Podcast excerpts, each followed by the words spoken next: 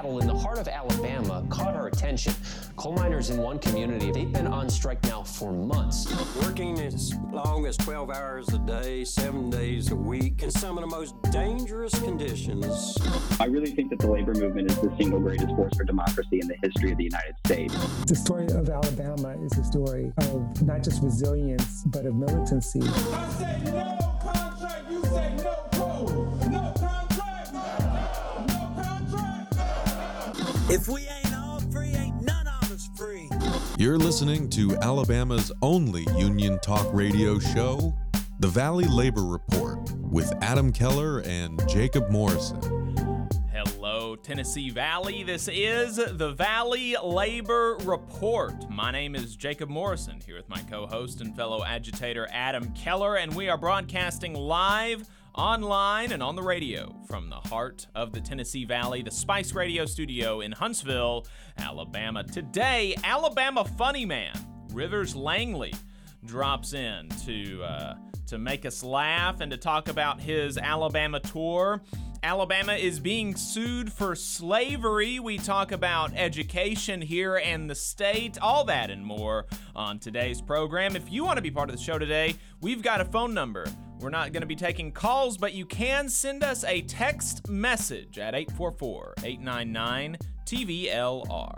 That is eight four four, eight nine nine, eight eight five seven.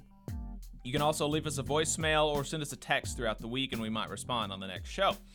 If you haven't gotten enough of us by the time that we wrap up here on the radio, or if you just want to see what we're up to throughout the week, you can find us anywhere you find anything online, all at the Valley Labor Report. We're on TikTok, Twitter, Facebook, YouTube, wherever you get your podcasts, all at the Valley Labor Report. Just a reminder, your support helps us stay on the air. Our largest single source of funding comes directly from our listeners. So if you want to make a one-time donation or set up a recurring monthly contribution, you can go to T V L R dot F M slash donate. And if you are in the Christmas giving spirit, you can donate to our new fundraiser to help us pay for our postage in the new year. We're going to be uh, doing some more outreach uh, in the new year and uh, using snail mail, and that costs money, especially after Trump appointee Louis, Louis, is it Louis or Lewis? I don't know. DeJoy's postage um, price increases. You can thank Trump for that, folks. Uh, so, yeah, T V L R dot F M slash donate. You can also buy our merch, T V L R dot F M slash store, or become a patron at patreon dot com slash the Valley Labor Report. And if you're a member of a union, then please do think about getting your locals to sponsor the show. We get a lot of support from individual donors, but it would not be possible without our union partners. That's right, and let me add a disclaimer that any viewpoints or opinions expressed in this program belong solely to their author and do not necessarily represent any organization or sponsor. We welcome all of our listeners, whether you're on YouTube, Facebook, Unclaimed Mysteries Internet Radio, W V N N, W Z Z A, W H I V, or through your favorite podcast app. We are proud to be part of the Labor Radio Podcast Network and encourage our listeners to check that out. As most of you know, we are not media professionals, just a few diehard union brothers who believe that Alabama and the South's labor movement and working class deserve a bigger platform. We're hoping this project can make a difference on that front, and we could not do it without you. We want to thank everyone for tuning in. Whether you're a loyal fan or a first-time listener, we appreciate you spending some time with us this morning. Absolutely, absolutely. Um, so we are... Uh... We have a segment that we do every week, Last Week in Southern Labor, uh, where we talk about what workers were up to in the last week in the South, and today is going to be the final installment of Last Week in Southern Labor for the year twenty twenty-three, uh, because on the twenty-third and the thirtieth, we will be on hiatus. Uh, those two shows will be pre-tapes and best ofs. So, uh, so no more, um, no more Last Week in Southern Labor through the end of the year.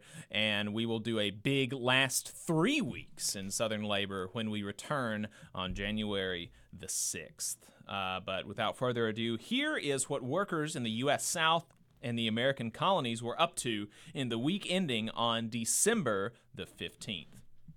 in new campaigns, the International Brotherhood of Electrical Workers, I B E W, Local nineteen thirty-three, filed a petition for a union election to add four workers at Lee County Electric Cooperative in Fort Myers, Florida, to the bargaining unit that they already represent. The employer filed for a union election after a majority of two different units of unrepresented workers at U P S in Louisville and Campbellsville, Kentucky, showed support for unionization with the general drivers, warehousemen, and helpers, the Teamsters, Local eighty-nine. The first unit was of three part-time hub associates, and the second was six part-time package center specialists. And Teamsters Local eighty-nine was not done last week, because after that, sixty-one workers at U P S in Louisville, Kentucky, Kentucky also filed for a union election with the same local. That Teamsters local's really been on a tear this year, organizing several new units of U P S workers after they got their contracts. So uh, very cool to see that. fifty security guards at Akima in Donna, Texas, filed for a union election with the United Government Security Officers of America, Local three eighty-five. Four workers at Red Label in Stillwater, Oklahoma, filed for a union election with the United Food and Commercial Workers, U F C W, Local one thousand. The employer filed for a union election after a majority of the eighty-four workers at Glancy Surface Mining in Wharton, West Virginia, showed support for unionization with the United Mine Workers of America, U M W A, Local fifteen oh three. forty-six workers at Ozark Automotive Distributors, doing business as O'Reilly Auto Parts in Forest Park, Georgia, filed for a union election with the Teamsters, Local seven twenty-eight. And uh, workers likely led or pushed by their employer filed, for a, filed a petition to decertify the United Steelworkers, U S W, Uh, U S W Local thirteen to twenty-seven as the union representing the seventy workers at Ogefell Terminals in Seabrook, Texas. Uh, we had a campaign update last week, um, this on a union election at Ascension Hospital in Austin, Texas. This unit of two hundred nurses filed for a union election after over seventy percent of them requested voluntary recognition, but the hospital wouldn't grant it because they are, quote, temporary workers and thus not eligible for unionization, uh, according to the hospital. They took this case so far as to have a hearing where the N L R B last week said, that's dumb, they're eligible, and they're having an election. That election is scheduled for January the third. National Nurses United wanted to include them in the original unit that had an election there in twenty twenty-two, but the hospital has had this argument about their ineligibility since then. And rather than wait to get this resolved, uh, the union thought it'd be best to go ahead and have an election over the undisputed bargaining unit first. So we're looking forward to seeing their contract when they get it. Had a few election results. Not a great week in election results, unfortunately. seventeen security guards at Garda C L East in North Charleston, South Carolina, voted against unionization, six to ten, with the Security, Police, and Fire Professionals of America, S P F P A. thirty-five workers at I T T Engineered Valves in Amory, Mississippi, voted against unionization, five to thirty-eight, with the U S W. twenty-two workers at Keurig Doctor Pepper in Knoxville, Tennessee, voted in a tie, eleven eleven, in their union election with the Teamsters Local five nineteen. Ties means that the union loses the election. The petition to decertify the Amalgamated Transit Union, A T U, Locals seven fourteen and fourteen ninety-three as the union representing twelve workers at R A T P Dev U S A in Greensboro, North Carolina, was withdrawn, meaning that the A T U will remain. thirty workers at Run for Something in Washington, D C withdrew their petition for a union election with Workers United. Hopefully this is because they received voluntary recognition. This is something that has happened to quite a few nonprofits lately. fourteen workers at Frame Workers Institute withdrew their petition for a union election with the International Union of Painters and Allied Trades, I U P A T Local nineteen thirty-seven. The petition to decertify the Teamsters Local eighty-nine as the union representing thirty-six workers at Taylor Correc in Campbellsville, Kentucky, was withdrawn, meaning that the Teamsters remain the union there.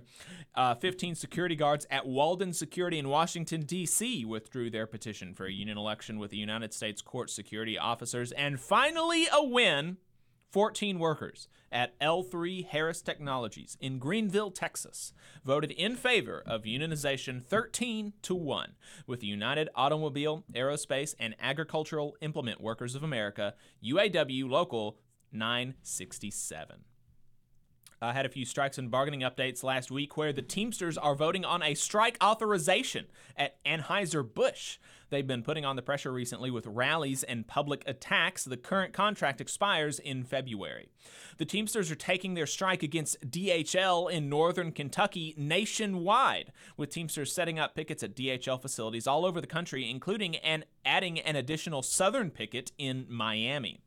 Dozens rallied for Maximus call center workers to receive better pay and benefits, including Congress folks and the international president of the Communication Workers of America, C W A, Cloud Cummings.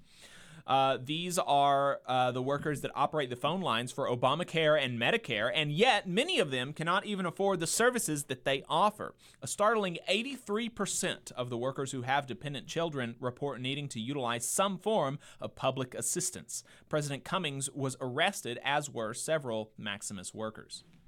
Workers at Cenergo's Coffee in Louisville, Kentucky, voted to approve a new four-year contract with the company after a six-day strike. The contract including a raise in the minimum starting pay from eight dollars and twenty-five cents an hour to ten dollars an hour. In internal union affairs, the Machinists District Lodge nineteen is rerunning their election after a Department of Labor investigation found sufficient evidence to warrant a rerun. The new election is being held on May the third, twenty twenty-four. In policy, politics, and legislation, the national president of the American Federation of Government Employees, A F G E, uh, called the proposed Social Security Fiscal Commission a wolf in sheep's clothing.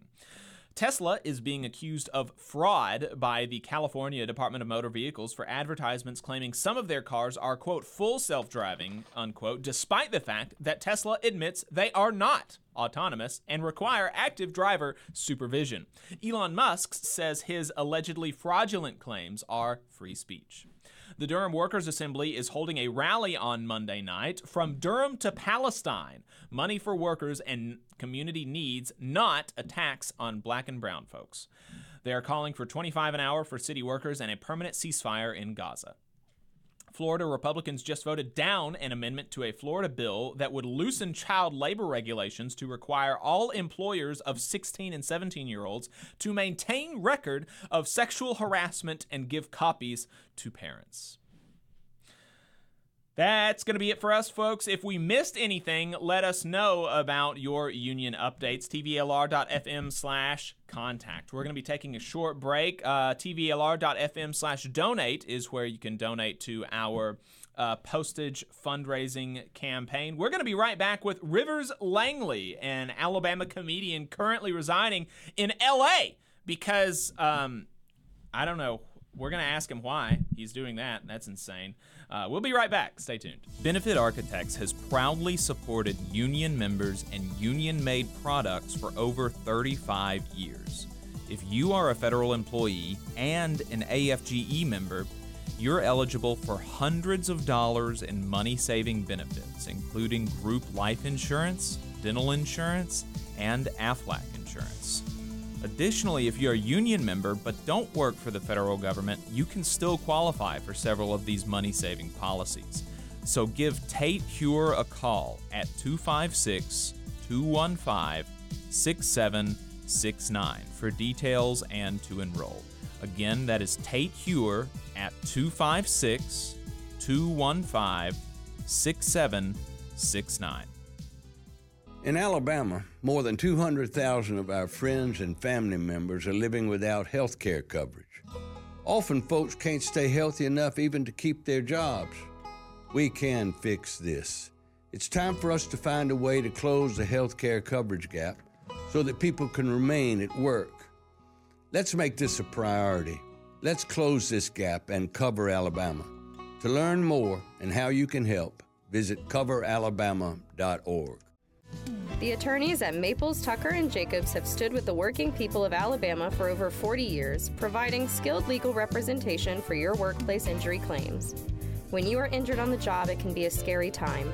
The attorneys at Maples, Tucker, and Jacobs have the experience to guide you through the process to make sure that you and your family are properly taken care of and your rights are protected. If you need help, call the attorneys at Maples, Tucker and Jacobs at eight five five, six one seven, nine three three three or visit online at w w w dot m t n j dot com.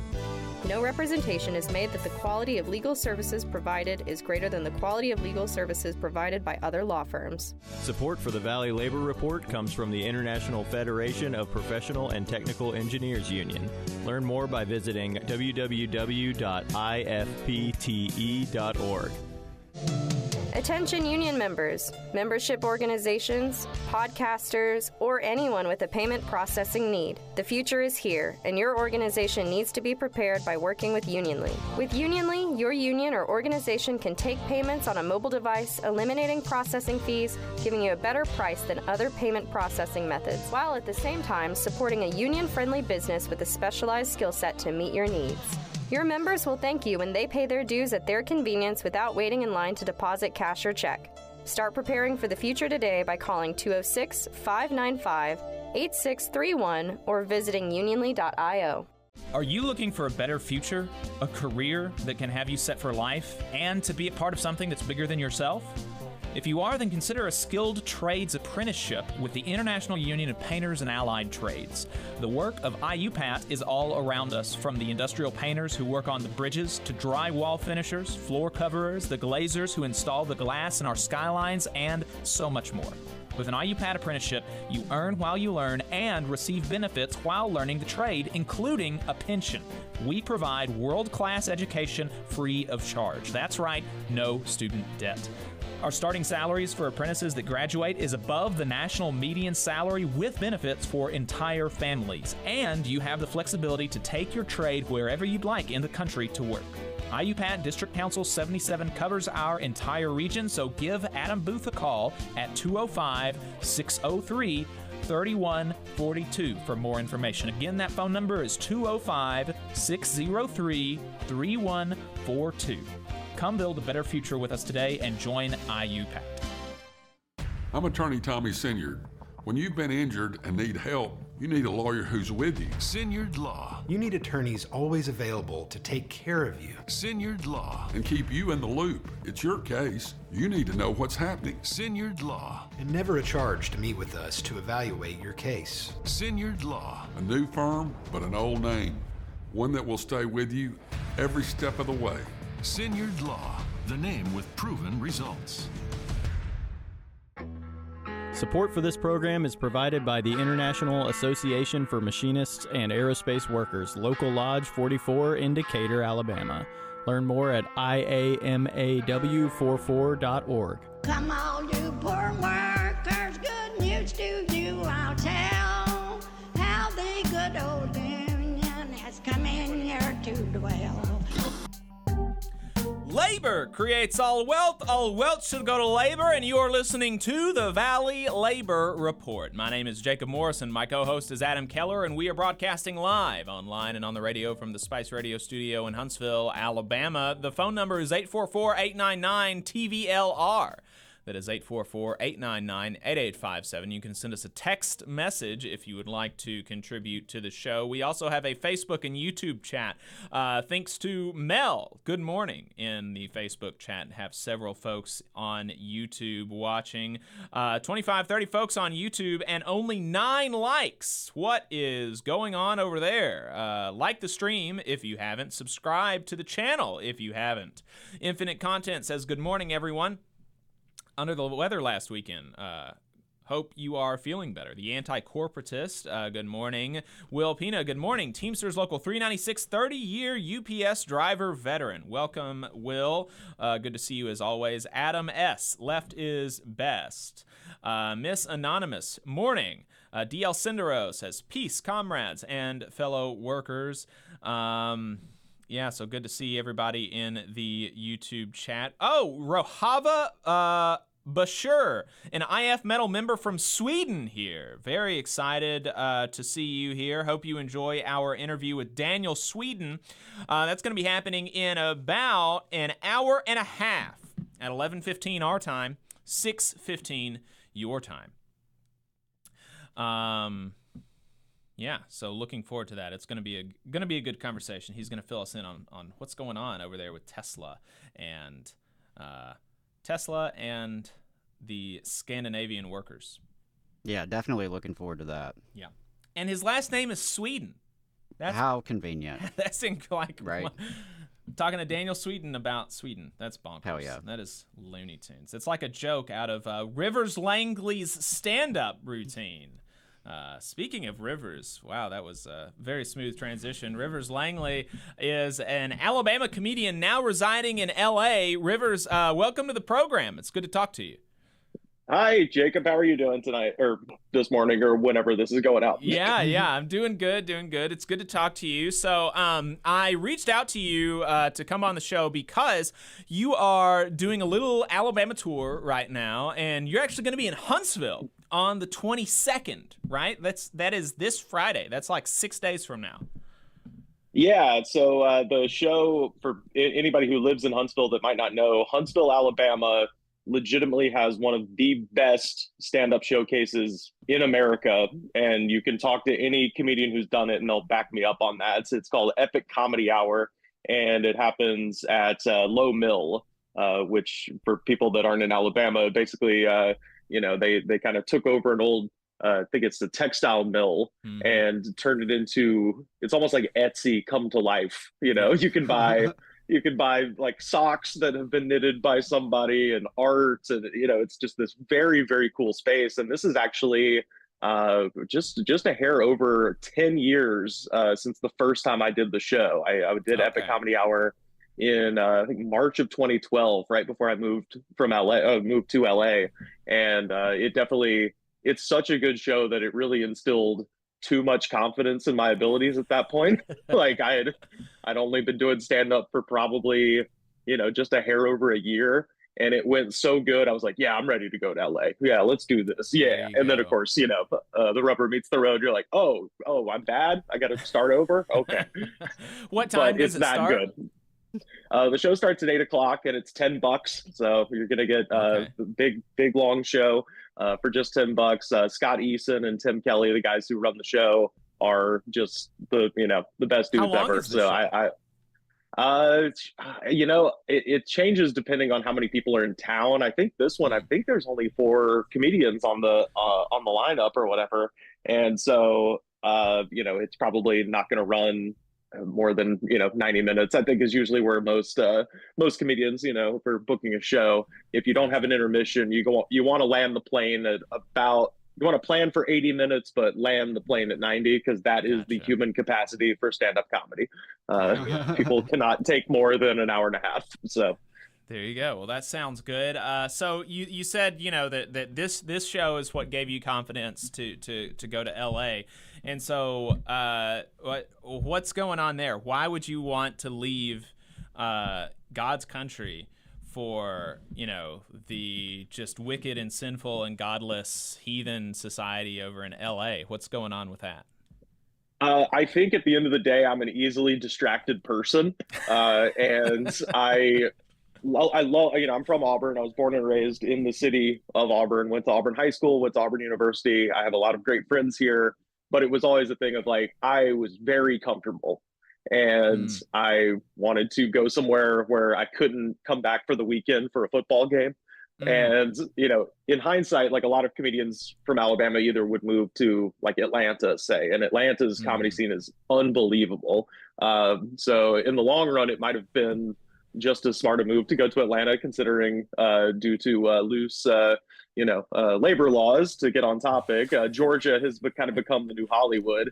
Um, right, but right. Uh, so might have been smarter to go to Atlanta, but uh, I was just kind of thinking it's only an hour and a half, like two hours away. I'll probably mm-hmm. just come back and, you know, get distracted. So it really was about just, you know, get, taking myself way, way out of my element. And okay. luckily I, I got to Los Angeles, and literally within a couple of hours, I was like, never leaving. I love it, and I still feel that way. There you go. Well, that's uh, that's good. That that sounds that sounds like a good reason for uh, to me. Uh, L A isn't that where isn't that where Joe Rogan is? Are you gonna go on the Joe Rogan show? No, Rogan left. He he's in Austin now. He uh, oh, famously, yeah, that's right, that's right. Uh, yeah, he he went to Austin and he took all of the kind of uh, sycophants uh, wannabes with him. Uh, so it's actually, I, I really do salute Joe Rogan, because a lot of bad comedians left L A. Uh, not enough, but some for sure.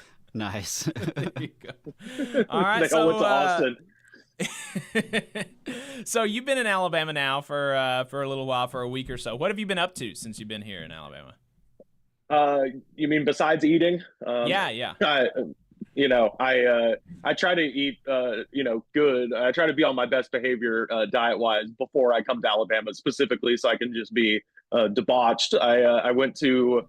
Uh, in Leesburg, Alabama, there is a uh, place that I had just seen on Instagram, and I was like, I have to figure out a way to get here, because Leesburg is kind of like not super near anywhere, but I was like, I gotta go. And that is, there's a barbecue spot in Leesburg called Tim's Walk Hard Barbecue. And I saw on Instagram, it was very much named after the movie uh, Walk Hard, the Dewey Cox story.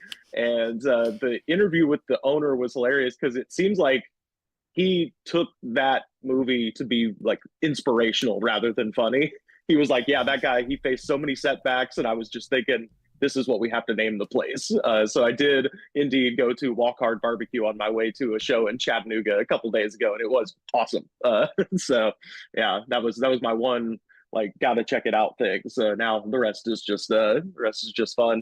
But uh, no, I went to in Chattanooga. I, I didn't know this, uh, but apparently Chattanooga is where they invented the tow truck. And so they have hmm. their the International Towing and Recovery Museum and Hall of Fame.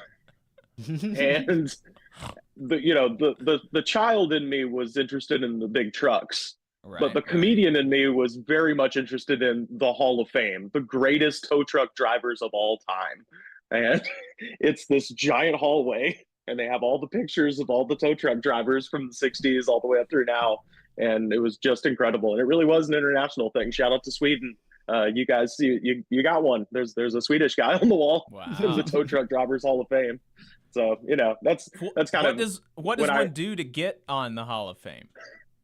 I should have asked. I, I you know, I'm I'm uh, you know, uh, I feel bad because I rolled up like thirty minutes before they closed, but I was like, I'm, I just want to run around. I just got to see it, you know? Mm. And uh, so I didn't really have time to uh, grill the owner as much as I uh, wanted to. So I'll have to, I'll have to go back and, uh, you know, make some time to do that. But apparently uh, my friend Justin Ledbetter, who is a great comedian uh, who runs a lot of shows up there in Chattanooga, is working on a comedy show at the Tow Truck Hall of Fame. And I'm like, I'll fly, I'll fly in for that. I'll, I'll make it a point. That I will lose awesome. money on that. Yeah, because, you know, you're doing comedy around a bunch of big, you know, bunch of tow trucks. And then, uh, yeah, I was kind of sad they didn't have any of the amazing portraits uh, of the tow truck drivers on T-shirts, because that's kind of what I mm. wanted. I wanted to get like a, you know, a big shirt with, uh, you know, one of the one of the tow guys from the seventies. But at any rate, it was uh, it was a great time. Yeah, that seems like something that seems like that would be like part of the culture. That seems seems like an obvious thing. I don't know why they didn't do that. Yeah, missed opportunity yeah, for definitely. sure. Um, but yeah, tow truck drivers sound like a great job in terms of having funny stories uh, that they would encounter day to day. I just imagine they encounter some some pretty wild stuff. I, I have a, kind of a radio-related uh, uh, tow truck driver story. Uh, my car broke down. I think it was like my uh, senior year in college, and I had a good friend who I worked with at a pizza place who also did sports talk radio in the afternoon. Uh, his name was Will Moon, still still a buddy of mine. And, uh, I, the, you know, I get in the cab with the tow truck driver, and we're driving, and, you know, we're just sitting there in silence, and it's kind of awkward. We're just, you know, sort of whatever, didn't say anything. And he turns on the radio, and Will is on, and I was just like, oh, I know him. That's, that's my buddy, Will Moon. And this tow truck driver, just not even looking at me, is just like, yep, that's him, Will Moon. And then nothing else got said. So I had to go up to Will and be like, listen, if a guy with a copy of Catcher in the Rye comes up to you, run.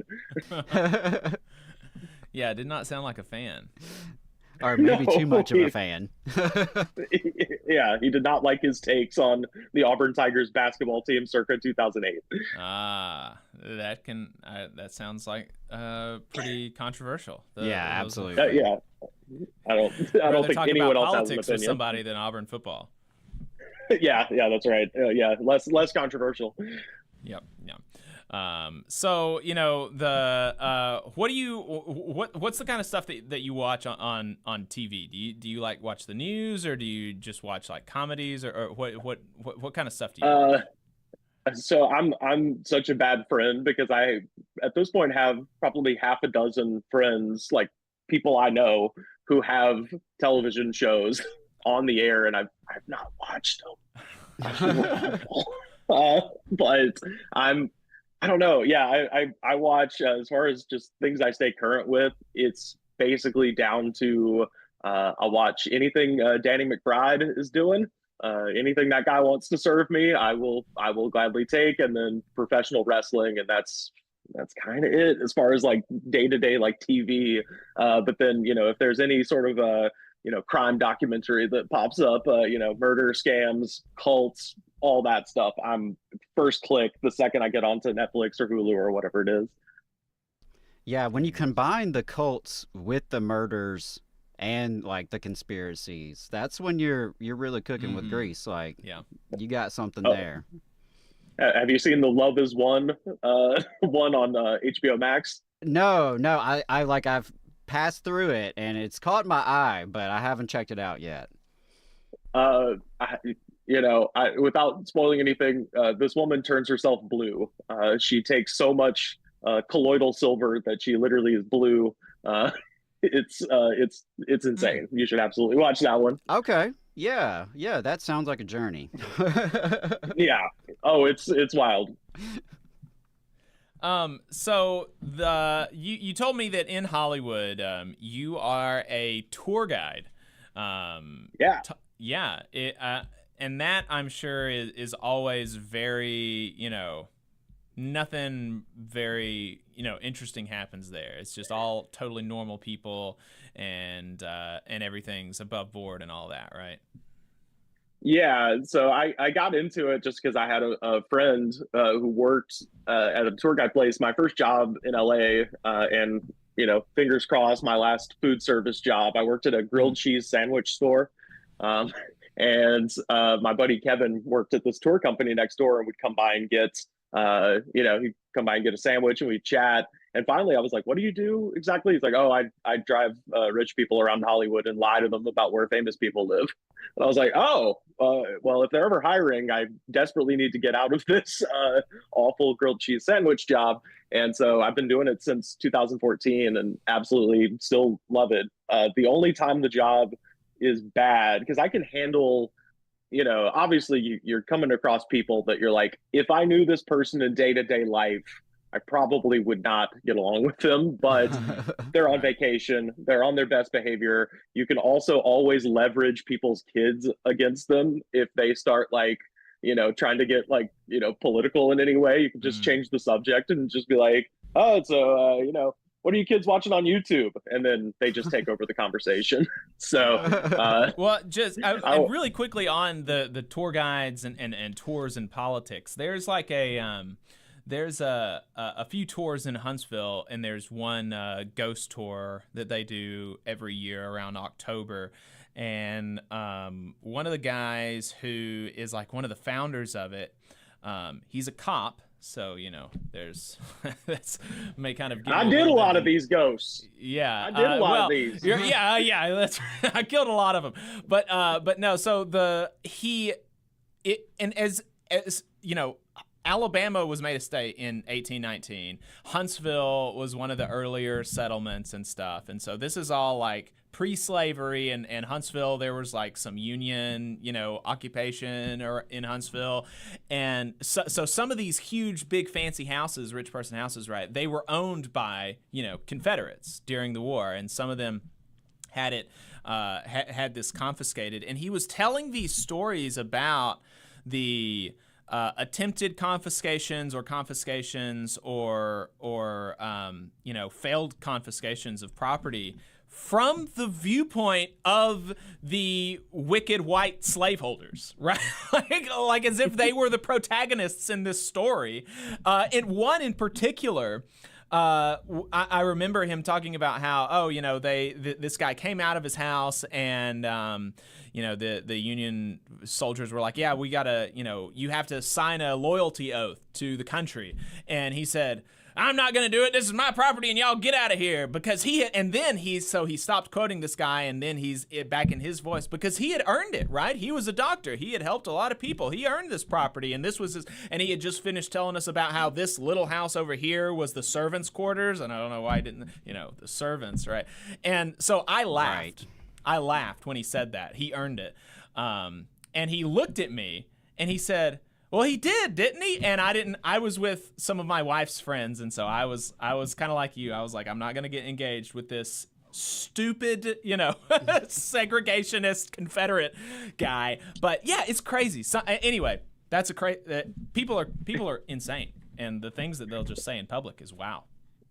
Yeah, I, you know, obviously I, I'm uh, trying to get a nice tip at the end of the day. So with with Americans, I am so good at changing the subject. Anytime right. someone's just like, you know, you know, tries to is trying to bait me into something, I'm just like, yep. oh, well, if you look over to your left, that hotel actually opened in uh, nineteen twenty-eight and was a favorite of Greta Garbo or whatever. I can just say something. But that's if it's Americans. Anytime I get, because we have a, a lot of Australians uh, come mm. to L A because if you're refueling a plane from Australia, it's, if you're going anywhere in America, you either stop in San Fran or Los Angeles. And so a lot of times just to kind of get over the layover and get accustomed to, uh, you know, get accustomed to the time change, Australians will just stay in L A for a couple days and then go wherever they're going just to get acclimated. And so they want to see the whole shebang in one day. And that's that's when they would call me. So anytime I get somebody who's not from America, if they've got questions, I'm like, buddy, I will absolutely tell you, you know, whatever it is. So they'll just, you know, they're walking around, they're like, does everyone have a gun? You know, and I'll just get right into it. I'm like, yeah, well, you know, a lot of people, uh, that was the only thing their dad did with them. So it's actually more like a representation of their father than a weapon, uh, you know. So, uh, oh, yeah, yeah, no. Well, and obviously, you know, the big thing in L A, I don't even say it's not even like the big thing in L A. It's just a, a fact of life of living there is seeing homeless encampments, and so that obviously comes up a lot. And if it's you know if it's Americans, I'm like, yeah, I don't know, that's crazy. Give me two hundred dollars, you know. Uh, but right. if it's Australians, I'm just like, yeah, it's a bad country, and uh, it's a scam uh, for uh, to make rich people money from the beginning. So. Uh, you know, that kind of thing. So I'll just get, I'll get real, uh, I'll get real, real radical with, uh, with my international guests because a- as I'm sure your listeners know, the most right-wing person for the most part, you know, fascist crypto Nazis aside, generally in mainstream politics, the most right-wing person in the Western world would be, you know, a, a centrist Democrat here. So, uh, you know, I always have to explain to people, I'm like, we don't have a left, we have two parties. Uh, one of them is a right-wing party and the other is a death cult. And that's that's what we're dealing with. So, uh, yeah. And they're like, really? I'm like, yeah, pretty much. So, yep. that's a, yeah, that's, a, that's about right. I remember the w- one of the most infuriating things that I can remember. So we do, you know, we do like a Last Week in Southern Labor. And, and so we'll we'll do like all of the the union election stuff from the National Labor Relations Board. And we'll also take a look in, in you know, any, he- any like political headlines and stuff, or, you know, from around the South. And one.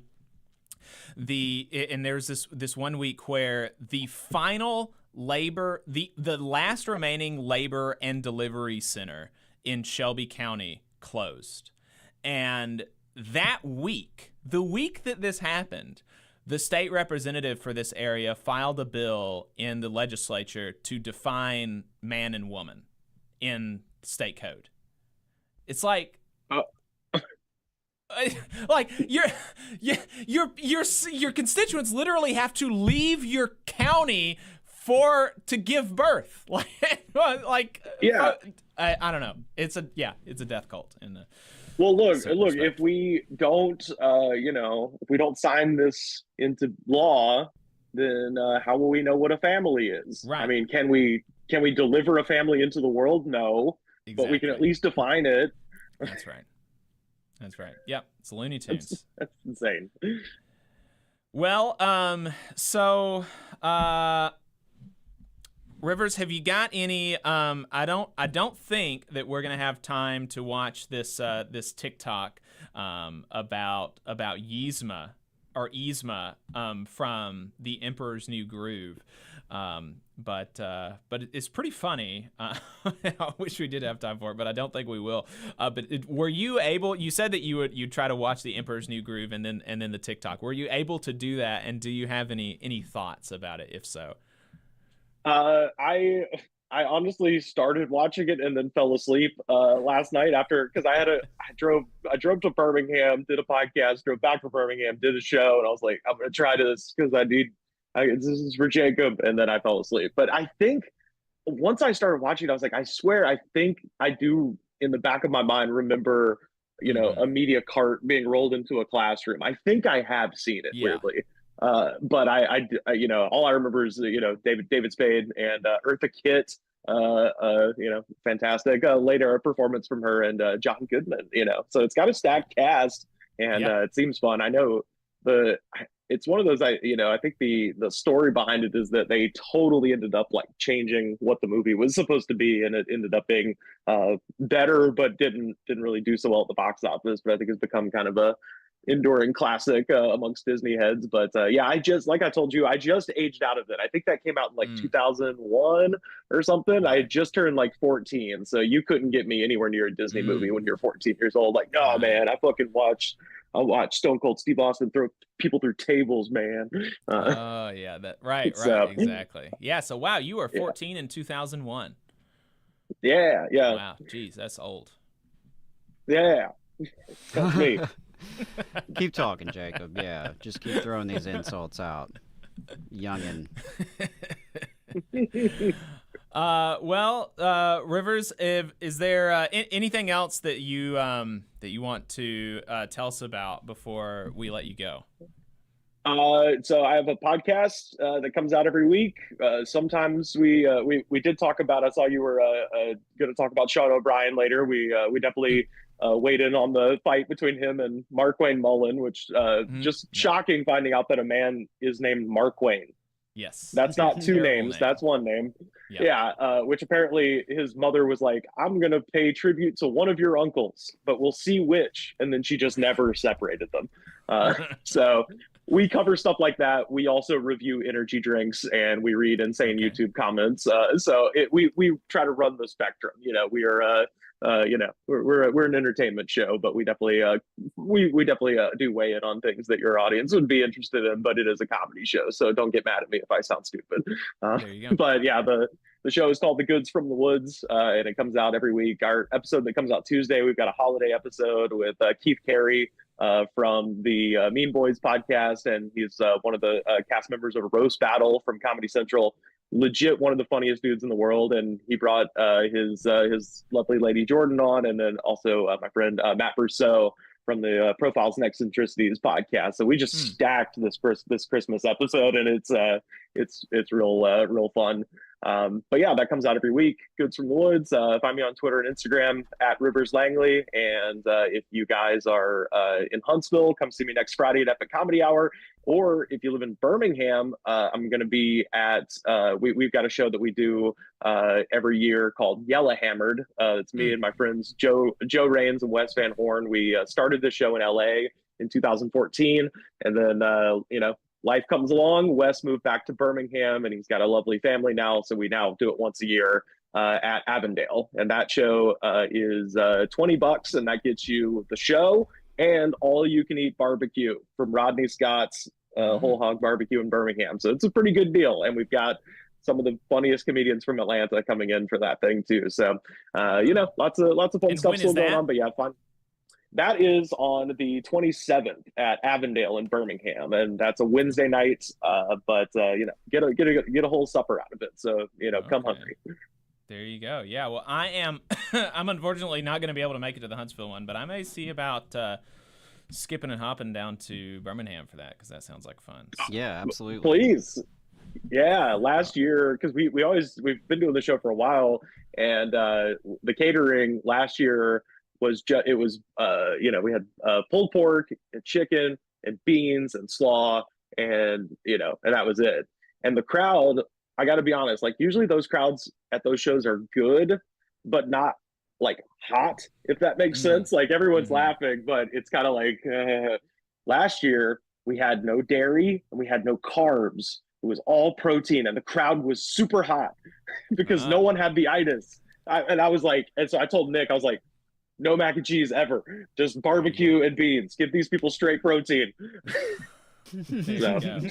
And there and yeah. there will be alcohol there. That'll be, presumably be an additional cost to the twenty, but but there there will be beer there, right? Yeah.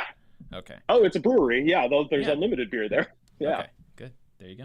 All right. We dare you to drink all the beer in the brewery. There you go. All right. All right. Rivers Langley, The Goods from the Woods, uh, Alabama man from uh, from Los Angeles, uh, at Rivers Langley on Twitter. Thanks for taking the time to talk to us. I appreciate it. Thank you so much for having me. You guys rule. Keep doing what you're doing. Power to the people, and we'll uh, we'll see you soon. All right. There you go. Roll Tide. Boo! Had to throw that in to the Auburn yeah, fan, right? That's right. That's right. That's right. All right. So there we go. Rivers Langley. Check them out on uh, on all of the all the different places. Yeah, absolutely. Uh, always great to uh, have comedian friends, and uh, love to see the co- comedy scene here in Huntsville thriving. That's great. Yep. One of these days, one of these days, we're gonna do up the the studio and uh, rig it up so where we can have a third host, and the third host will be a comedian. That's that's what I that's what I would like to do one day, and then and then the, the show won't be so so dull. Okay, sure, yeah, yeah. Whatever whatever floats your boat, whatever floats your boat. We'll we'll talk about it, all right, and we'll just see how it goes. There you go. All right, folks, we're going to be right back. Uh, we're going to uh, come back, and we're going to talk about this lawsuit um, against Alabama's prisons. Uh, it's, it's wild. It is definitely wild. Yeah. We've got uh, Boss Watch and uh, some education stories from Adam. So stay tuned, folks. We're going to be right back. In Alabama, more than two hundred thousand of our friends and neighbors are living without health care coverage. Often folks can't stay healthy enough to keep their jobs. We need to fix this. Let's close the health care coverage gap. To learn more, visit cover alabama dot org.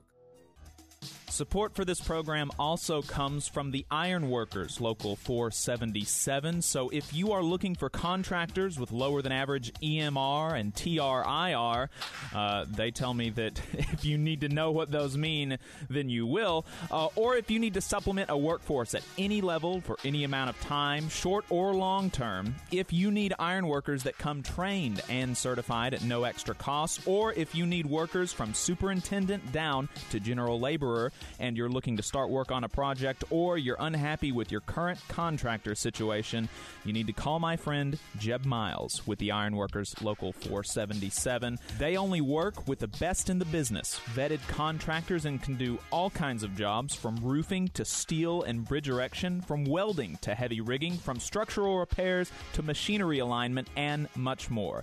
They supply manpower on four of the five largest projects in North Alabama, so you know they're legit. If you need good quality, safe, efficient, diligent, and knowledgeable workers on your job, then you need the Ironworkers Local four seventy-seven.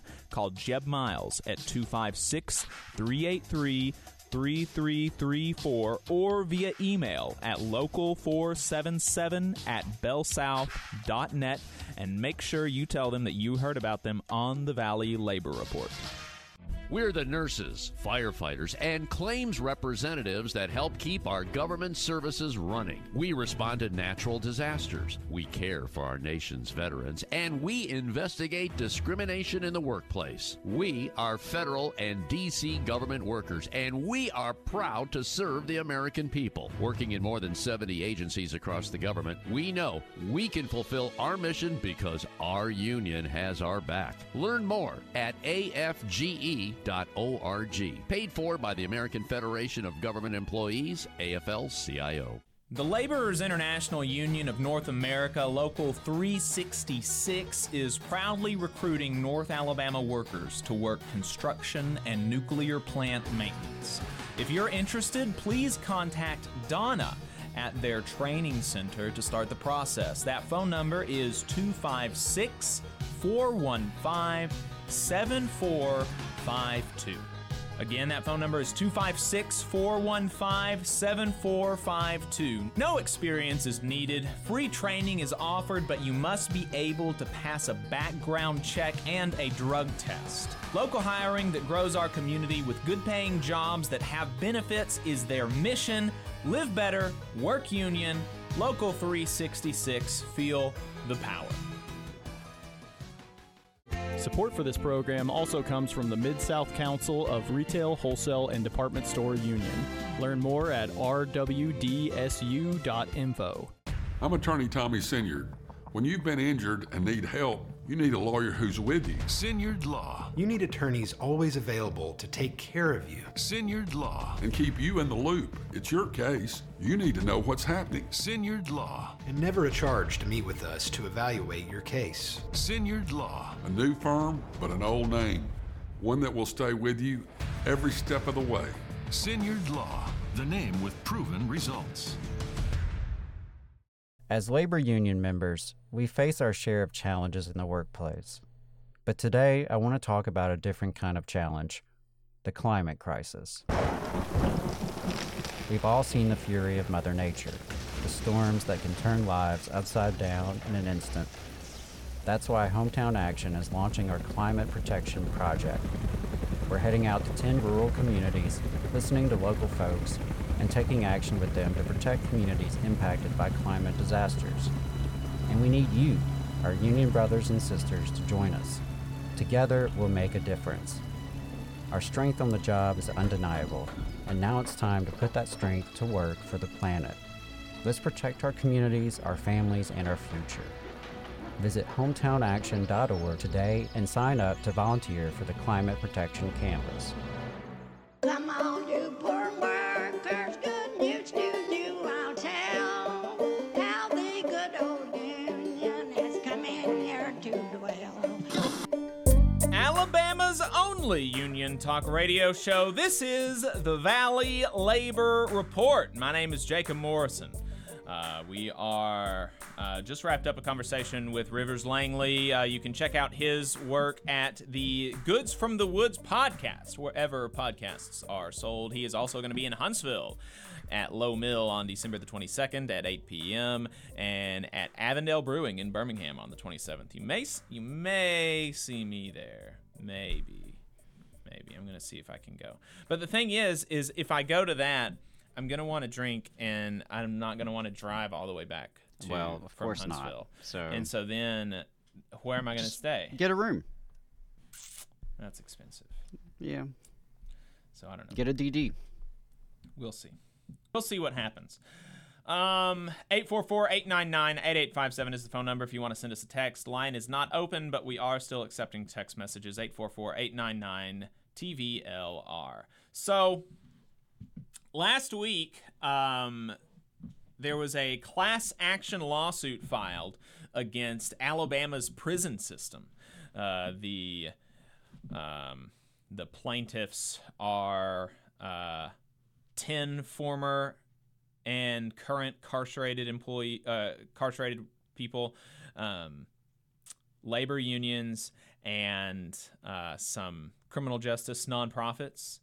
And the complaint more or less alleges that despite the fact that Alabama outlawed forced uh, servitude f- for punishment, despite that, um, that is still the case in Alabama's prisons. If you do not participate in their work release programs, uh, then you are punished uh, with Uh, physical and uh, sometimes sexual abuse. Uh, you're put in solitary confinement.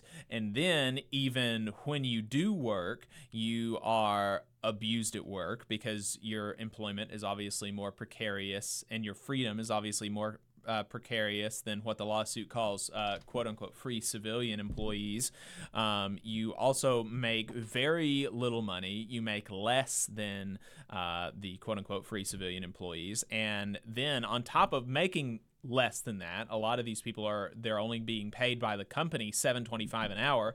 On top of that, the prisons take forty percent of that, plus transportation and some other things. And so um, workers uh, make as little as two dollars an hour, and um, they are, and not only are they punished when they are just like, I just don't want to work, like just generally, um, but when they, even when they get sick, there are reports of being, um, uh, uh, of them having being been punished for not working uh, right. when they were sick, right? And like, no, you know, I don't know about you, but I am, I'm not, you know, work release programs in prisons. Um, there's a place for them, I think, uh, particularly in rehabilitation of an inmate and uh, stuff like that. But sure, if it's done the right way. If it's done the right way. And the right way has to be, they cannot be paid less than the, uh, you know, civilian employees. And, and frankly, you know, I think they should probably, the company should probably pay more. They should they should have to pay more than than they pay civilian employees because of the, you know, I don't know, it just seems the the the ability for exploitation there as an employer is so much higher. And so, you know, when you're when you're doing this, taking taking prisoners from a work release program, it really should be, you know, you're kind of trying to fill gaps, right? Um, and so there there should be kind of a premium on that. It, it seems to me I could I could uh, it's not a position that I hold very strongly, but but that seems kind of like it would make sense. Um, and uh, but but that's not the way that it's being done here. And so, no, this is modern day convict yeah. leasing. According to the class action complaint, and this is coming from the Washington Post, uh, some five hundred seventy-five employers have leased incarcerated labor through this system since twenty eighteen, which plaintiffs say is enough to generate more than four hundred fifty million dollars annually for the state. The private companies named as defendants include food and beverage distributors, manufacturers, fast food franchisees, and a laundry cleaning service. Prisoners working at fast food restaurants work run-of-the-mill jobs, such as fry cooks or others, while those in manufacturing sometimes carry out skilled duties, such as metal fabrication, welding, and precision die casting. Um, and not only are, and this is this was kind of the, the even crazier part to me, not only are private employers taking advantage of this, but so are Uh, municipalities and government agencies. The city of Montgomery, named as a defendant, procured at least three hundred forty-three incarcerated laborers to work in various capacities over just the first eight months of twenty twenty-three. The city of Montgomery, remember, is led by Mayor Stephen Reed, who was just yesterday talking about how it is, quote, disappointing that we can't fix most major problems in Alabama, especially around criminal justice reform, without going to federal court. And it's like the gall to publicly pontificate about the abuses of our criminal justice system while taking part in it is uh, just insane.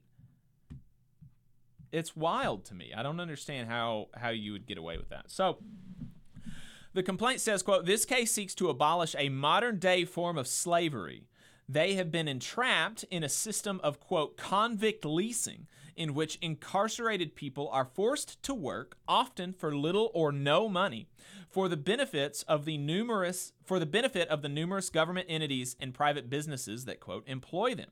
They live in a constant danger of being murdered, stabbed, or raped that is so profound that the federal government has sued Alabama for inflicting cruel and unusual punishment, and if they refuse to work, the state punishes them even more. They are trapped in a labor trafficking scheme. One of the stories in the lo- in the lawsuit comes from uh, LaKeria Walker, who was incarcerated from two thousand seven to twenty twenty-three, and her parole hearing was scheduled from twenty twenty to twenty twenty-three, and Alabama Gen- Attorney General Steve Marshall opposed her application even though her victims And she was in, incarcerated for, like, battery or something, right? Not murder or, or rape or anything like that. Her victims supported her release, but Alabama Attorney General Steve Marshall opposed her application. Walker had to perform long hours of work inside the prison. That included stripping floors and caring for sick and disabled inmates. She also did road work for Jefferson County, where she endured sexual harassment and worked at Southeastern Meats. She often spent time inside the freezers with inadequate clothing. On one occasion, Miss Walker was so ill that she had to be carried to the health care unit and could not work. She, she was approached by an A D O C job placement officer who told her she had to, quote, get up and go make us our forty percent. There is no reasonable argument that Miss Walker posed a threat to public safety for more than a decade before she was released, giving her history of performing work both inside and outside prison walls without incident. I mean, just really, uh, really, really gross stuff. There's one inmate, uh, Michael Campbell from uh, the Childersburg Work Release Center, said he hopes to work five to six days at a local K F C. Uh, and inmates are beginning to lose hope that they'll ever qualify for paroles. And one inmate said, they deny us roll, uh, parole to keep us doing the jobs. The mentality is, why would the slave master let the slave go when he can continue working him for free? In addition to that, you know, so you've got, so so there's there's multiple angles to this. There's, for one, just the inhumane treatment of the prisoners. Um, and the fact that, you know, there's forced labor going on, and that's illegal and un, un, and uh, illegal under Alabama's Constitution. Not illegal under the federal Constitution, but illegal under Alabama's Constitution. And then in those forced labor conditions, there are there's abuse of the prisoners and, and all of that. But then there's also the fact that the when these workers are being exploited and utilized like this by private employers and government entities, that undermines efforts to organize workers in the fast food and poultry industries, right? And that makes sense. And so the unions are, uh, that's one of the reasons why the unions are, are joining this lawsuit, uh, saying that this, quote, depresses wages and working conditions. The Woods Foundation, another nonprofit, argues that it has had to devote additional money and staff to address the, quote, unfair and unlawful functioning of the parole system. And so this is a very, you know, the, this is, you know, a very similar argument to um, the one about undocumented immigration that people on the right will make. Right, people on the right will come out and they'll say undocumented immigrants are uh, bad for the local labor market because uh, you know they will work for less money, and then their conclusion is not to you know strengthen unions and strengthen government protections and raise the floor so that even if they're willing to work for less money, uh, that they're not able to work for less money, and everybody has you know the the you know set this floor for employers, or uh, and their um, answer to that is not to grant undocumented immigrants you know legal status so that they can organize without fear of retribution or de- deportation or anything like that, which are all answers to the question of you know undocumented immigrants' ill effects on the local labor market, which is even you know kind of uh, uh, that's even granting the degree to which the argument is true. Um, there are, you know, conflicting data on that, but but I think intuitively at least it makes sense. Uh, but those are answers to it. But the, the answer that the right will say is, no, get them out of here. But you know that that is totally, it, you know, it, it's just a fig leaf for, you know, xenophobic bigotry. Because the right is supporting uh, this convict leasing system. Right? If they were if they were genuinely concerned with we want to restrict the labor market to help workers have better negotiating power individually, because they don't like unions, but individually as they're applying for jobs, then they would also oppose a convict leasing scheme where prisoners are exploited by private employers outside prison walls who are paid less than civilian employees, who have to endure worse working conditions, and who have to do it at penalty of further punishment inside of Alabama's unconstitutionally cruel prison system, right? You can obviously understand how if a free worker is put up against one of these prison workers, they're going to be undermined by that. They're going to be undermined and undercut by the conditions that the prison worker is forced to work in, right? And that is the system that conservative Republicans and, frankly, probably a lot of the Democrats support. So when they talk about this stuff about, you know, I oppose undocumented immigration because I support local workers, just remember that and then ask them about that. And then when they say, no, I, you know, I support the, the system that, that allows private employers to exploit prisoners, know that it's not, you know, I just think that the best way to help local workers is to deport all of these other workers. It's not like a, it, it's not just a simple single-minded focus on helping local workers. It's just, it's just bigotry, frankly, right? And that's, and that's one of the ways that you know that. So here's some examples from the lawsuit. A prisoner working for a private laundry service might be paid seven twenty-five an hour, but after factoring in the forty percent paid to the state prison system, state and federal payroll taxes, and laundry and transportation costs, the prisoner collects just two dollars and six cents an hour. Really, really gross, gross stuff. When working for, and then it gets even worse when working for uh, for state and local entities, because there, incarcerated people are typically paid two dollars, not an hour, a day. The same daily rate that the state of Alabama set for incarcerated labor in nineteen twenty-seven. Wow. Which, yeah. by the way, is around the time that, it's my understanding, the U M W A helped lead an end to convict leasing in Alabama. Yep. Or at least we thought, right? Right. Um, because convict leasing was such a huge problem after the Civil War, uh, particularly here in the South, and the U M W A in Alabama actually helped lead the way in fighting back against that. Uh, so that, you know, just some, some good union history there. Uh, but it's it's wild that here we are in two thousand twenty-three, almost two thousand twenty-four, encountering this. Mm-hmm.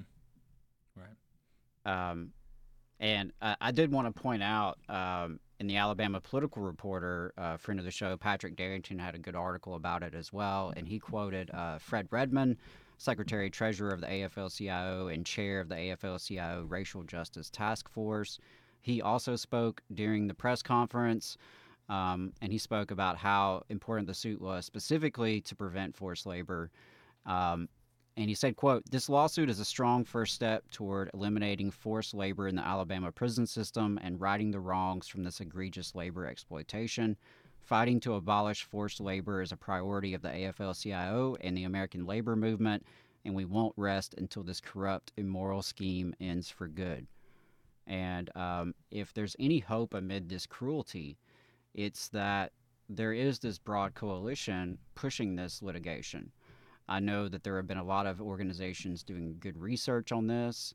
Um, I know that, you know, to see different unions such as the R W D S U, uh, to see the A F L C I O, to see these others involved, I believe S E I U. Union well. of Southern Service Workers. Union of Southern Service Workers. Uh, to see these unions joining with criminal justice nonprofits uh, and, and joining with lawyers Uh, to try to push this forward, to try to get justice, I think that is promising, uh, and it's something that our labor movement has to deal with. We have to address this, right? I mean, the the modern-day convict leasing, it's so unacceptable, and then you factor in the fact that Alabama has one of the highest incarceration rates in the country, which has the highest incarceration rate on the planet. We lock up more people inside the borders of Alabama than almost anywhere else on earth. And then when you find out what's happening here, it makes more sense. And you, you, you start to see, okay, well, obviously there's vested interest in maintaining this huge population of warehoused human beings living right. in deplorable conditions and now being forced to work for the profit of others. And I know like fast food chains have gotten a lot of the publicity and some of the coverage, but it's not just them, right? A beverage distributor, uh, local governments, like you said, auto parts supply chain, mm. to include Hyundai's auto pl- yeah. parts supply chain. All right, the same supply chain that was caught using children, migrant children. The same Hyundai that was sued for racism not too long ago.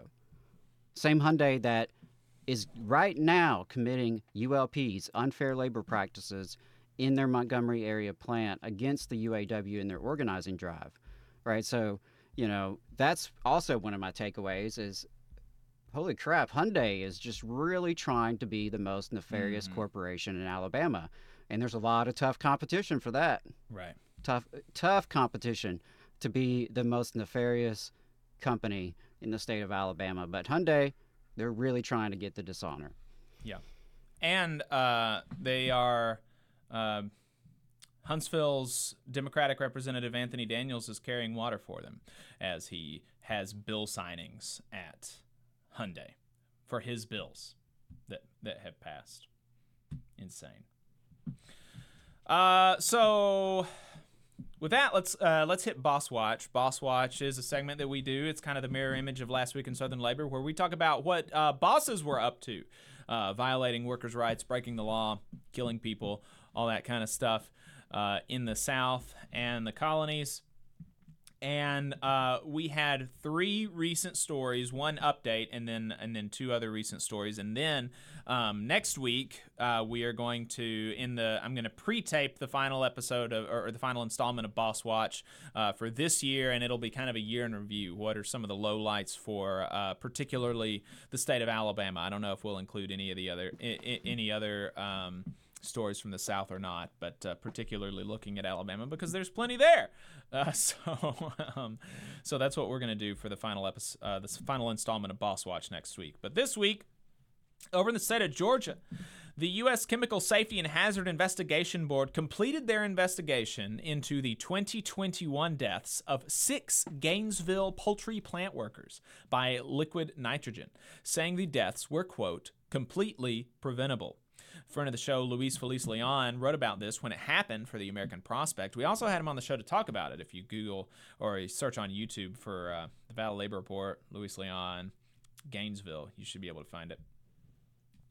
According to a summary of the report by the Atlanta Journal-Constitution, the C S B's findings released earlier this week confirmed that a bent tube and an immersion freezer was the cause of the chemical leak. The compromised tube, likely bent during maintenance, foiled the machine's control system. This allowed the freezer to fill with an unsafe level of liquid nitrogen, which overflowed and quickly vaporized into a four to five foot, uh, four to five foot high deadly cloud. The six the six victims died by asphyxiation. Three other employees and a first responder were also seriously injured. The severity of the incident was exacerbated by a Foundation Food Group's inadequate preparedness and safety training, which, according to the C S B reported report, resulted in at least fourteen employees entering the freezer room or the surrounding area to investigate what had happened or attempt to rescue their colleagues. Investigators also cited the company's failure to install air monitoring and alarm devices, which could have warned workers about the dangerous vapor cloud and prevented them from entering the freezer room. The position uh, responsible for safety management, additionally, had been vacant for a year, and the workers had no P P E.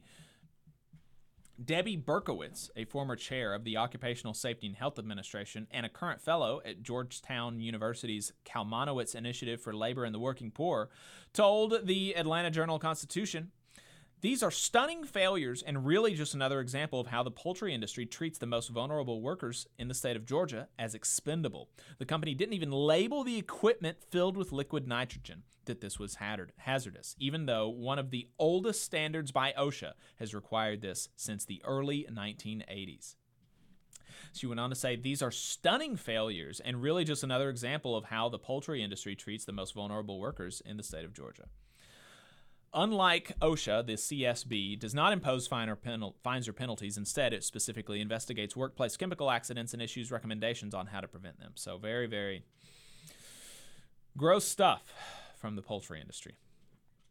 Over in Tennessee, eighty-six-year-old Verna Mae Jackson was killed on the job at a FedEx World Hub in Memphis last week. eighty-six years old working at FedEx.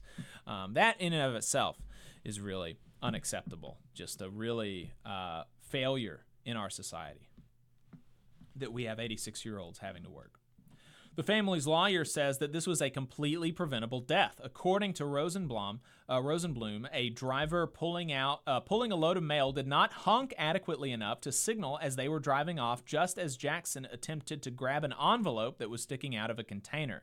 There's technology that would allow the vehicle to make th- that sound to warn, to alert that the vehicle is about to move before it moves an inch. And if and we believe if those precautions had been taken, if that equipment had been purchased, or maybe it was there and not maintained appropriately, she wouldn't be dead. Very sad situation. Um, that that's how that that's how uh, the sister died at eighty-six years old. Finally, in Texas, a federal investigation into the fatal roof collapse at Friendswood High School in June twenty twenty-three, in which four workers suffered injuries, including one who later died, found two Houston-area contractors exposed employees to safety hazards by ignoring federal requirements to complete an engineering survey before demolition began. The U S Department of Labor's Occupational Safety and Health Administration determined that supervisors of I C I Construction Incorporated and Emmanuel Enterprises L L C failed to complete the survey and allowed demolition to continue even after hazards became apparent to them. In fact, they directed employees to continue to work under the structure that later collapsed on them. Ignoring federal standards and the company's own policies prevented them from identifying a load-bearing wall that was shown on construction building on construction drawings, said OSHA Director Mark Briggs in Houston. This willful disregard for worker safety was a tragic mistake that cost a worker his life. OSHA issued citations to I C I Construction, the general contractor, and Emmanuel Enterprises, the project's demolition contractor, for willfully ignoring federal requirements to complete an engineering survey. In addition, the agency cited Emmanuel Enterprises for three serious safety violations for its failure uh, for its failures to protect workers from silica exposure and use respir- respirators properly. OSHA assessed a total of three hundred fifteen thousand dollars in proposed penalties, including one hundred seventy-five thousand dollars for Emmanuel Enterprises and one hundred forty thousand dollars for I C I Construction in- Incorporated, both set by federal statute. And the companies have fifteen business days from receipt of the citations and penalties to comply, request an informal conference with OSHA's area director, or contest the findings before the Independent Occupational Safety and Health Review Commission. So uh, it's getting close to the holidays. Schools are wrapping up for the semester. Families are planning get-togethers. And Adam, uh, that you, you told me that that got you thinking, right? Yeah. Alabama politicians say they love families. Here's four ways they could actually prove it. Name a politician in Alabama, and chances are they talk, they talk about family values. And while educators are frequently political punching bags, you'd be hard-pressed to find a politician who doesn't at least proclaim to love students. If Alabama's representatives wanted to demonstrate this support, we could start with pro-family investments in our public schools. Number one, educators know that children who are hungry have a tougher time in class. We have to meet people's basic needs first. We should implement universal school meals, as other districts and states across the country have already done. Educators also know how important early childhood is for acad- academic development. So number two, we need to finally have enough first-class pre-K classrooms for every four-year-old in Alabama. The program has been successful, but way too many families are left out.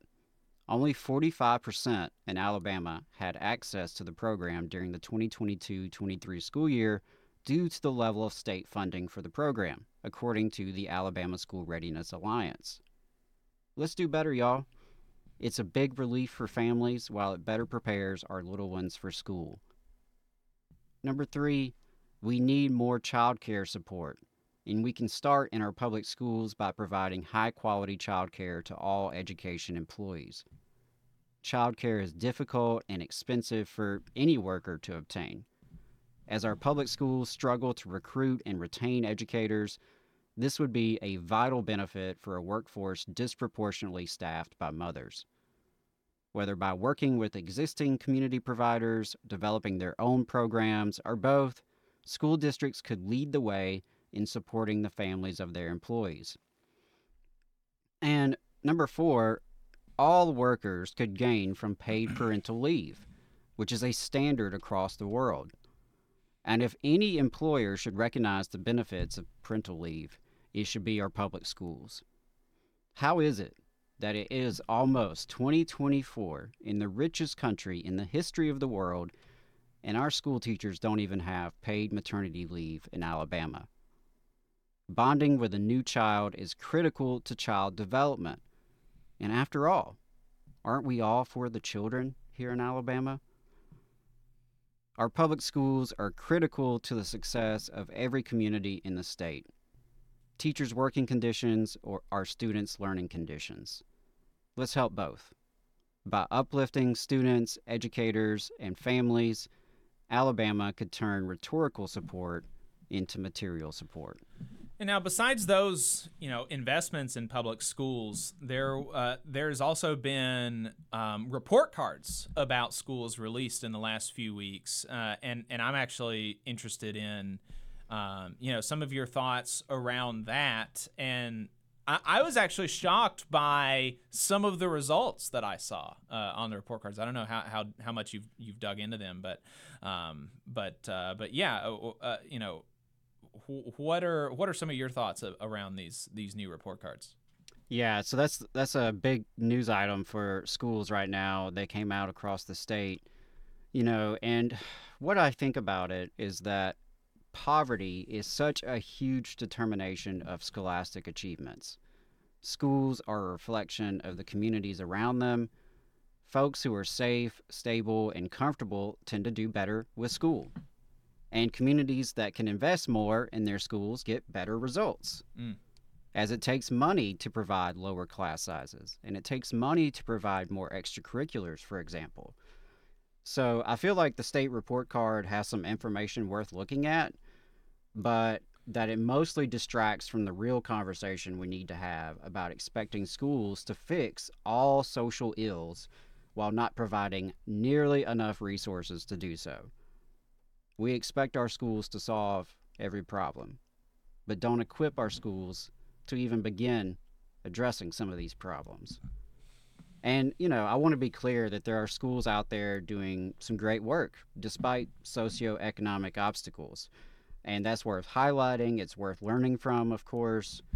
But you can't rank at or near the bottom of every quality of life metric as a state and not expect that to impact our schools. Right. From poverty to mass incarceration, wages, working conditions, everyday people in this state face some of the worst conditions in the entire developed world.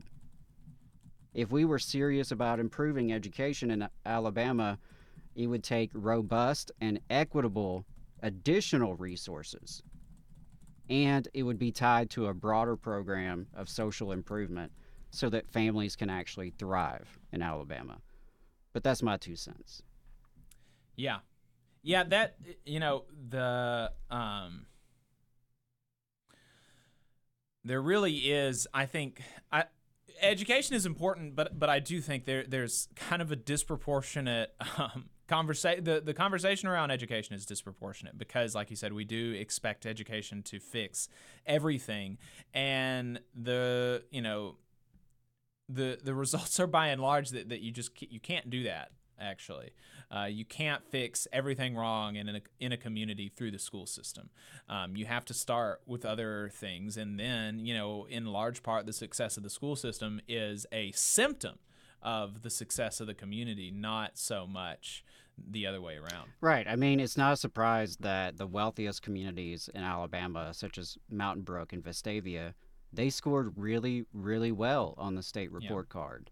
It's also not a surprise that the schools that are struggling on the state report card are full of poor kids, right? I mean, right. And so we expect schools to fix poverty, and even well-meaning, you know, liberal politicians often traffic in this rhetoric just as much as others. Um, and, and sometimes even educators buy into some of this rhetoric. But the schools cannot fix everything, and they certainly aren't equipped to. Now, right. schools can make a big impact, but that requires investment, an equitable investment, and recognizing that, you know, schools in Mountain Brook and Vestavia, they're going to have an easier time educating their children. Right. Those children are going to be okay, um, but some children in other areas, they need extra help. You need smaller class sizes. You need social workers. You need after-school care. Um, you need a lot more investment to really make a dent in the in those barriers that, that kids are facing. Uh, so, yeah, I think a lot of times people just point to the schools, expect it to be a solution, uh, but without providing the resources to even begin to address it. And that's, again, assuming that the schools can do some of this. And some of it uh, is going to require broader social programs and broader social policy, uh, because when the parents are struggling, when the parents are unemployed or underemployed, when the parents don't have health care, when the parents are struggling with drug addiction, when the parents are incarcerated, right? How does that impact the students? So, you know, right. that's that's just my thoughts about it. I, I I get that there's some, you know, good data you can get from the state report cards that's interesting, uh, that may be helpful for some folks, but, you know, the failing schools list, the state report cards, these things are cooked up by politicians who have agendas, um, and, you know, I, I think we put way too much emphasis on standardized testing, which is mostly just a reflection of socioeconomic demographics, uh, and not necessarily what's really happening in the schools. Um, so there's a lot more that could be done.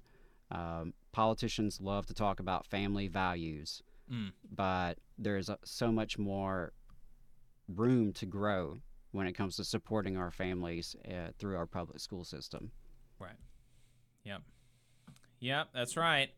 Um, so as we're wrapping up here on the radio, I want to make sure before we leave the radio audience to let you know about our uh, friends over at the Working People Podcast. They are doing a twelve-hour fundraising live stream for um, the families of East Palestine, Ohio, who are uh, really still struggling a lot. Uh, a lot of them are having continued uh, health effects from the uh, train derailment and are, uh, you know, have lost jobs, have lost their houses, their house prices, uh, the value of their homes have drastically decreased, and so it's made it difficult for them to move, right, if that's something that they were interested in doing. Uh, so they have just really been having a tough time. So our friends at Working People are uh, doing a fundraiser for them. You can find that on the Working People YouTube channel, Working People, uh, the YouTube channel there, and a local church is taking donations for them. Uh, it is um, they don't have a super quick U R L set up, but um, if you go to the Working People's live stream on YouTube, you can find it in the description. So, uh, so yeah, definitely check that out after the show's over, and donate to them if you have the funds. Additionally, uh, Labor Notes does not have any events coming up soon, but uh, in April is when they are having their Labor Notes uh, conference, the twenty twenty-four biannual Labor Notes conference. Adam and I are going to be there. And uh, if you want to help with a local happy hour here yes. in the Huntsville area to help us raise funds to send activists to Labor Notes, hit us up. T V L R dot F M slash contact. Um, registration is one hundred eighty-five dollars, but you get forty-five bucks off if you register by March the first. So that's only one hundred forty dollars. And there are some scholarships available for low-income workers, uh, or for unemployed, striking, or young workers. And if you are, uh, so if you're in one of those positions, you can um, apply for a scholarship. If you're in the opposite position where you are, uh, you know, relatively well off, then you can also be one of the people providing a scholarship for one of these uh, less, um, you know, less well off workers. And you can uh, reach out to Labor Notes for that as well. labor notes dot org slash events. Go to the conference. I'm going to be there. It's going to be great. Um, Going to be uh, a, a good time. Adam, was there anything else you wanted to make sure we plugged before we, we ran out?